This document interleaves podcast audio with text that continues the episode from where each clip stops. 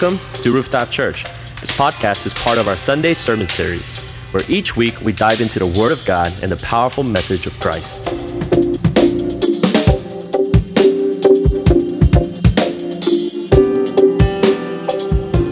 Some Christians who are so nervous, uh, who uh, Christians were actually unable to process all that's going on, trying to get their bearing. More alarmingly, they seem to be surprised to see so much confusion and so much evil and chaos in the world that we live in. But I want to remind you, friends, that the Bible is very clear. As we live in the end times, it simply means that we are encroaching the time where Jesus Christ is coming back to us for the second time. And I believe in such season where we are waiting for the return of Jesus, we are actually going to see more and more of where we see the world going from order to disorder. If you refer back to the time of creation, God has set this place, place called pleasure, a place of what? Delight. It was called the Garden of Eden. In perfect harmony, uh, filled with God's purposes, love, ordained for mankind. And, there, uh, uh, and then the sin of man breached into this perfect harmony, and we began to see slowly this perfect creation coming what? And, and less and less perfect. We see creation to chaos. You see the disorder in this world, and it shouldn't be a surprise to all of us, particularly for those belonging to the faith in Christ, that we should not be so shocked to see the world in such disarray. And I believe that we are in the thick of such time. And the anticipation of our things will be different and more difficult for Christians should not and is not a novel concept. In fact, the Christians who lived in the early church period felt this way as well. And now, it's fair for you and I to be asking well, there's such a big gap in years since then and now. It's been 2,000 years already. How could it be that people living in the first century and people living in now, this day and age, have the same kind of sentiments? It's because it, the, the point is to understand the timing of things as when Christ will return. Simply, so it doesn't really matter for those that belonging to the first century or those that belong to the 21st century. It's that, that we are living in the time of waiting for the return of our Lord Jesus Christ. So technically, it makes sense that such anticipation has been felt by every generation since the first century. And now, reading the passage here written by Apostle Paul, we find ourselves in the world that we are headed towards a direction where we see more confusion, where we see immorality coming even uh, uh to surface in a greater way than ever before. Apostle Paul is writing to his spiritual son Timothy. It's about year 66 or 67 AD. Nero, the evil empire ruling over the entire Roman world, this evil emperor, Emperor Nero, he hated Christians and he hated Christians with a great passion. And he did some terrible, terrible things. He used Christians as lion's food. He used Christians as decorations at his elaborate parties. He often put them on stakes and burned them alive and made a public display in the Colosseum. And Paul, Apostle Paul, is in a dark prison cell, literally just numbering his days. We know, according to church history, that right around this time is exactly uh, Paul was executed, no other than Nero, the evil emperor.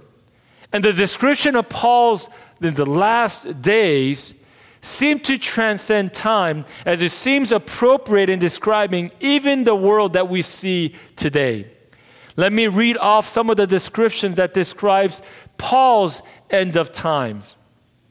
Lovers of money, boastful, arrogant, revilers, disobedience, unholy, treacherous, meaning unfaithful, unloving, unforgiving, malicious gossips, haters of good, lovers of pleasures rather than lovers of God. Pretty intense and serious descriptions we see here. Now, let me read for you in case there's still a dissonance, still a, a disconnect between what we read here. Let me reinterpret, uh, let me read for you in the words of Eugene Peterson in the message version of the Bible. Now, listen to this men will be, people will be self absorbed, money hungry, self promoting, stuck up contemptuous of parents, crude, unbending, impulsively wild, cynical, treacherous, addicted to lust, allergic to God. Isn't it amazing? I think these descriptions hit home for many of us, if not all of us.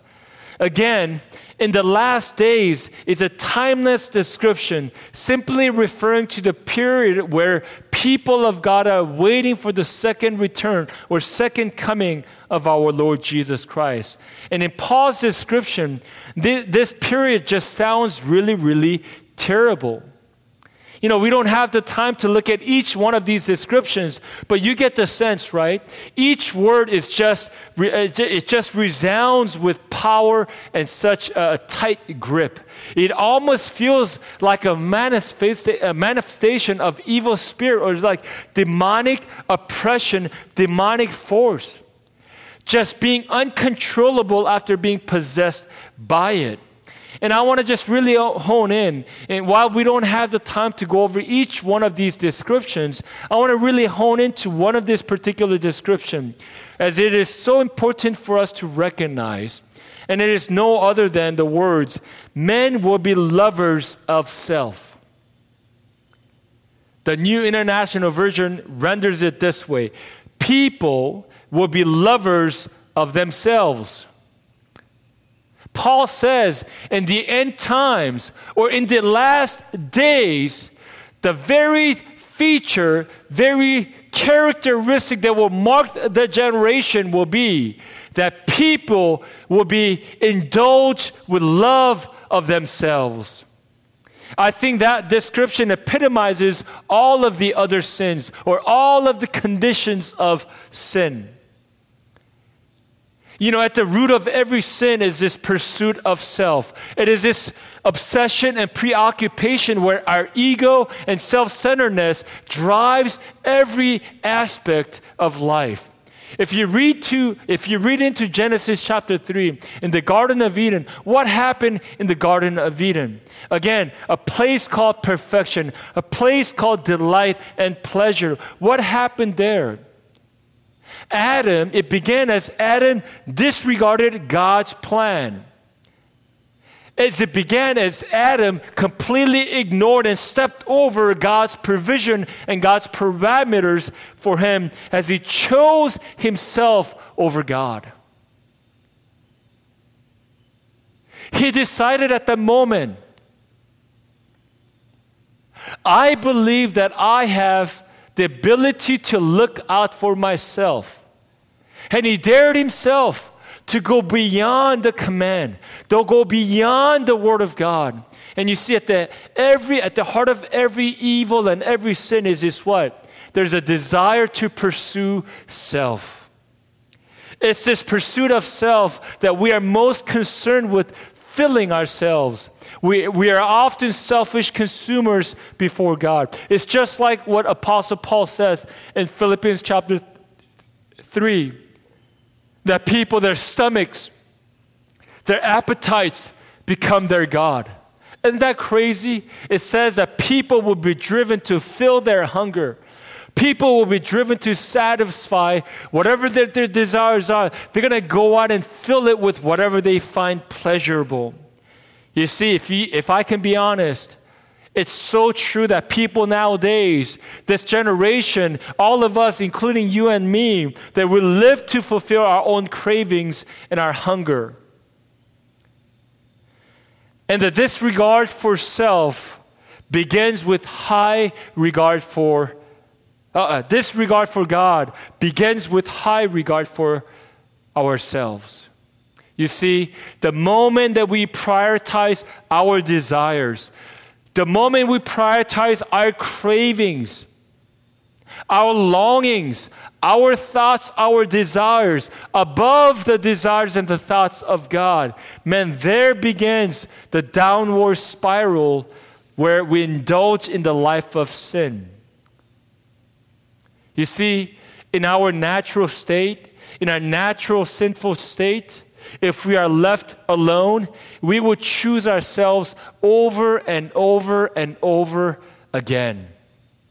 You know what I believe, friends? I believe that this generation's greatest demise is that there is no fear of God in us. I believe what, uh, what the, the most painful uh, mark that this generation bears is that we care less and less about what God thinks. We care less and less about what God desires for us. And the fear of God has essentially left us. And we live life according to what pleases us, what conveniences us, disregarding the Word of God, disregarding the purpose and, and, and, desires of God for us. And we live in this state is that in that, in that our choices do not matter. We live in the mindset with that, that who cares? Completely disregarding the fact that our choices absolutely do matter. Our choices made wrongly grieve God. And our choices made rightfully and thoughtfully have absolute power to please our Lord and Savior. But we live in such a way that we care less and less about what God thinks. And the sad truth is that, and the problem is that we trivialize God's love. We become dismissive of His thoughts. We become apathetic and careless towards His plans and His way that has been provided and displayed for us. We forget that in loving ourselves, we throw away God's holy and perfect affections for us. We waste away what He richly pours onto us we, as we chase after what saturates, what satisfies our carnal desires and our temporal cravings. And at each moment, we become distant from God. We grow ourselves further and further away from our God. As I meditated on this passage this week, a word came to my mind that I thought so poignant to describe all of us or many of us in this generation. And that word is fling. The word is fling. According to Merriam Webster's dictionary, the word fling, it means this to move in a brusque or headlong manner, to throw forcefully, impetuously, or casually. That's what the word fling means. Okay, now I'm going to bring it down a notch for some of us, for all of us, so that we may have a better connection of what that word means for us. Okay? Now I resort to another credible uh, source, the Urban Dictionary. I, I, sometimes it's crude. I'm going to be honest with you. Sometimes it's crude, but I think it, it helps us sometimes to get, uh, uh, allow us to get the point more readily. According to the Urban Dictionary, the word fling is described this way deliberately short term sexual relationships between two people, not as serious sounding as affair, more frankly, physical than discreet or tweed dalliance. The word has associations of a much needed sexual relief from stress, worry, or hangups. No deep personal involvement required, just the sex and a bit of attention. When you're not in a relationship with the other person, but you do have the privileges as someone that is in love, often very short term, can be sexual or non sexual, such as kiss, hug, holding hands, or dates. Stress on the fact that there is no commitment and not serious. You know, when I originally had intended to share about how we are in a relationship with God and that we are in a flinging relationship with the world. And I was thinking about this that we are essentially married to God. We are in a committed relationship with God. That where our loyalty, our allegiance, our faithfulness belonging to God, right? And sometimes, sometimes in our weakness, sometimes in our fallenness, we have we, we fling. We have the, we, we cheat on God, we, we fling and, and get in this temporary temporary relationship with the world and that we free ourselves from the covenant of marriage and we resort to a mindless affair with the things that are available in the world. Makes perfect sense, doesn't it? But the more I've reflected on this nature of many people's relationship with God, it's actually the other way around. I, I, find it's just as mo- truer if not, just as true, if not truer, that we treat God, the attitude which we have towards God, the way we value our relationship with Him, or the way that we don't value our relationship with Him. All of these things suggest that to me that we're actually not in a relationship with God, but we are actually in a committed relationship with the world. In these temporary moments, we resort to God. We resort to what God has, what God may be able to provide for us, because it's convenient, because it's pleasurable, because it gives us a momentary satisfaction. Look, look, check out the resemblance. It's so striking here. Let me read for you here. Now, again, let's read these descriptions as we are in a relationship, long term committed relationship with the world, and we're in a flinging relationship with God. Let's see this here. For release from stress, worry, or hang up. How often do we come to God for temporary relief of stress or worry or hang ups? No deep personal involvement required, just a pleasure or bit of attention. No commitment, just the privileges. It is important not to exchange any personal information with them. Sometimes I see many Christians, we, we, we abstain, we, we stay away from getting too personal with God, trying to get not too intimate with God. And we hope to never see the person again once the transaction has been completed. In other words, mindless interchange of our flesh. In other words, give me the pleasure, but I don't want the intimacy. I don't need your name, I just need your game. Sometimes we play this game with God. We care less about God's statutes. We care less, not enough about God's ordinances and God's purpose and plan for us. We just want God to comfort us in time of need. We just want God to come to us and deliver us as we are in trouble sometimes. But in the heart of hearts, we are not concerned about being in a covenantal relationship with God where we regard His way. We have less thought and intention about being molded into His character and in His nature. And far too often, we become a people who have tied a string on Jesus and we throw him around nothing. And we put him on a string. We bring him in when we want him. We push him away and we put him on a yo yo. We play this game with him again and again, pushing him away when we don't want him and drawing him in closer when we do need him. I want all of us to have the chance to evaluate our relationship with God today. I know it's quite heavy. Maybe the descriptions that we're reading in this passage is repulsive. Maybe it's too indicative. Before we deflect and deny the accusation of being unfaithful, being lovers of ourselves, lovers of money, boastful, proud, abusive, disobedient, ungrateful, unholy, without love, unforgiving, slanderous, without self control. Before we push these descriptions away, because certainly they can't describe me. Before we dissociate, uh, disassociate ourselves, let's have the chance to check our hearts.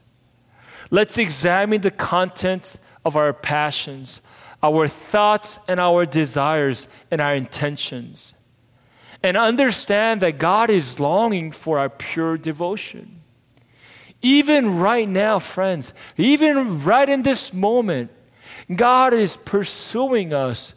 God is obsessed about having our hearts in its entirety. God wants to share our hearts with no one else.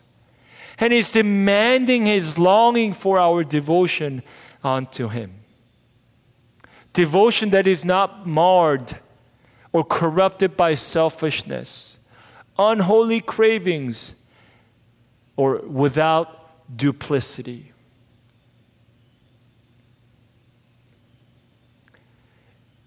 In Matthew chapter 25, Jesus tells the parable of 10 virgins. In his attempt to describe the end times, again, in, in his attempt to describe what the kingdom of God will look like, he tells a story that there are 10 virgins, the 10 brides waiting for their bridegroom to come.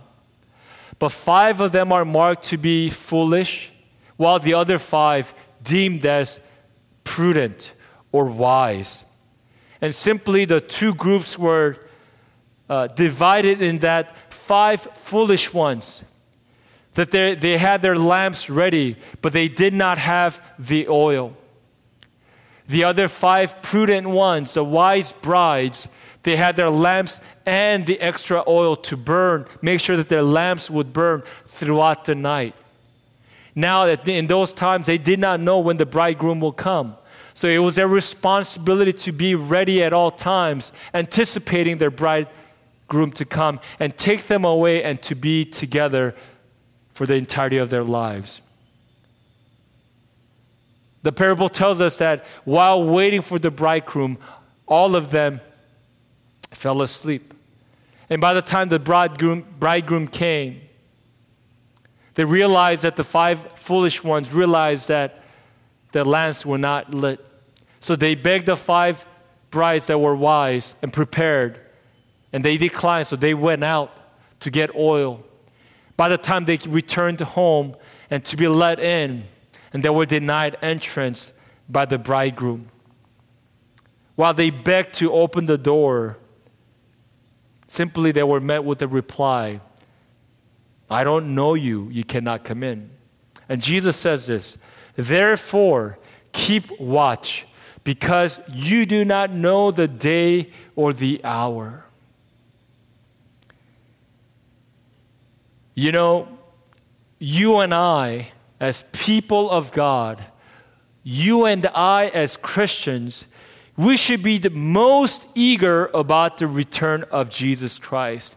We should be most concerned. We should be most prepared for his return. You know how we do that? We do that by not living for ourselves, we prepare ourselves for the return of Jesus Christ. In the end times, guess what? Time is ticking. Again, we are in a no different state than the time where Apostle Paul is describing. We're in a different, we're in no different state when Jesus tells this parable of 10 virgins that Jesus is about to come, the bridegroom is about to return to us. And he's challenging us and he's urging us in what state would you and I be found?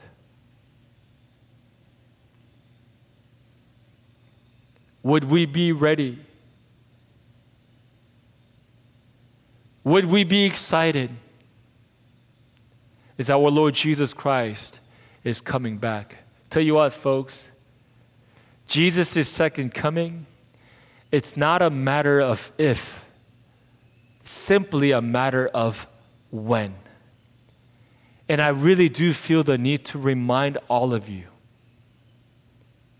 You may be thinking, man, Scott, you, you're awfully sensitive about this end of days, end of times. Man, kind of getting concerned for you. No, no, no, no. I'm getting concerned for you because I don't think enough Christians live with this sense of eternity in our hearts. I don't think we are as mindful that Jesus Christ is on his way back to take us with him. As he is our bridegroom, we are his bride. You and I are to be ready with the lamp and extra oil, making sure that the lamp is burning bright and light. Let me read for us our passage one last time. But realize this that in the last days, difficult times will come. For men will be lovers of self, lovers of money, boastful, arrogant, revilers, disobedient to parents, ungrateful, unholy, unloving, irreconcilable, malicious gossips, gossips without self control, brutal, haters of God, treacherous, reckless, conceited, lovers of pleasure rather than lovers of God, holding to a form of godliness, although they have denied its power. Avoid such men as these.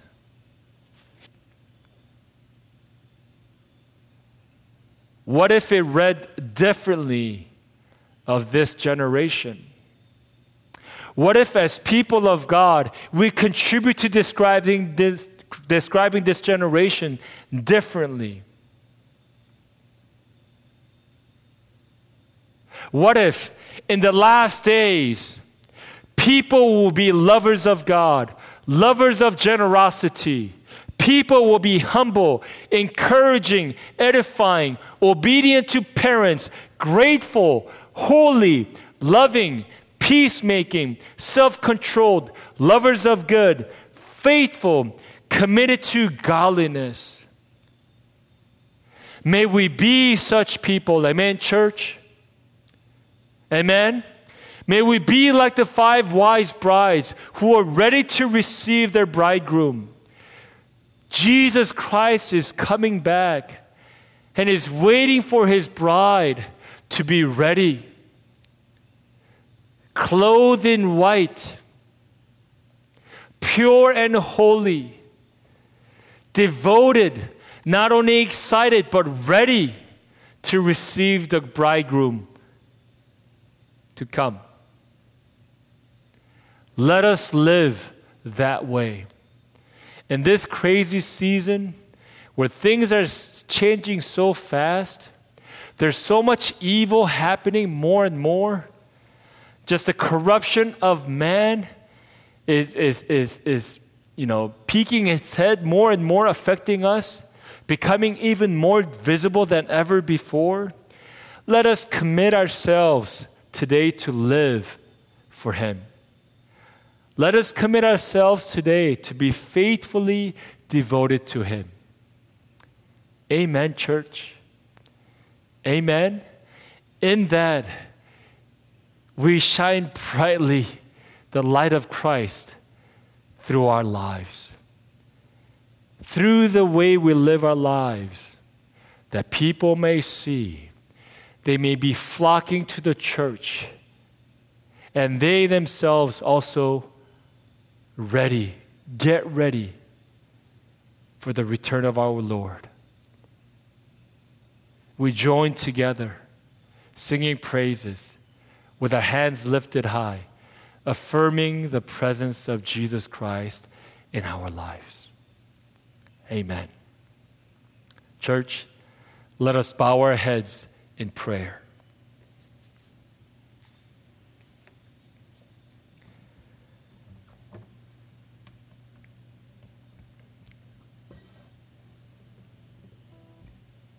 God, we had the opportunity to reflect upon your word. God, the Bible warns us about how things will be in the end times. And God, just reading simply the descriptions, God, we know that we are in the last of days, Lord. God, we are fully in a season where in any minute, Jesus can return. And God, may we be found as pure and spotless bride. God, may our pleasures come pursuing and seeking the things of the heavenlies, Lord. Not the things that are selfish, not the things that are driven by ego and self centeredness, Lord. And God, speak to us once more. Lead us in this season, God. And may we find the joy of loving you and knowing you. We pray all of these things in your Son's precious name. Amen.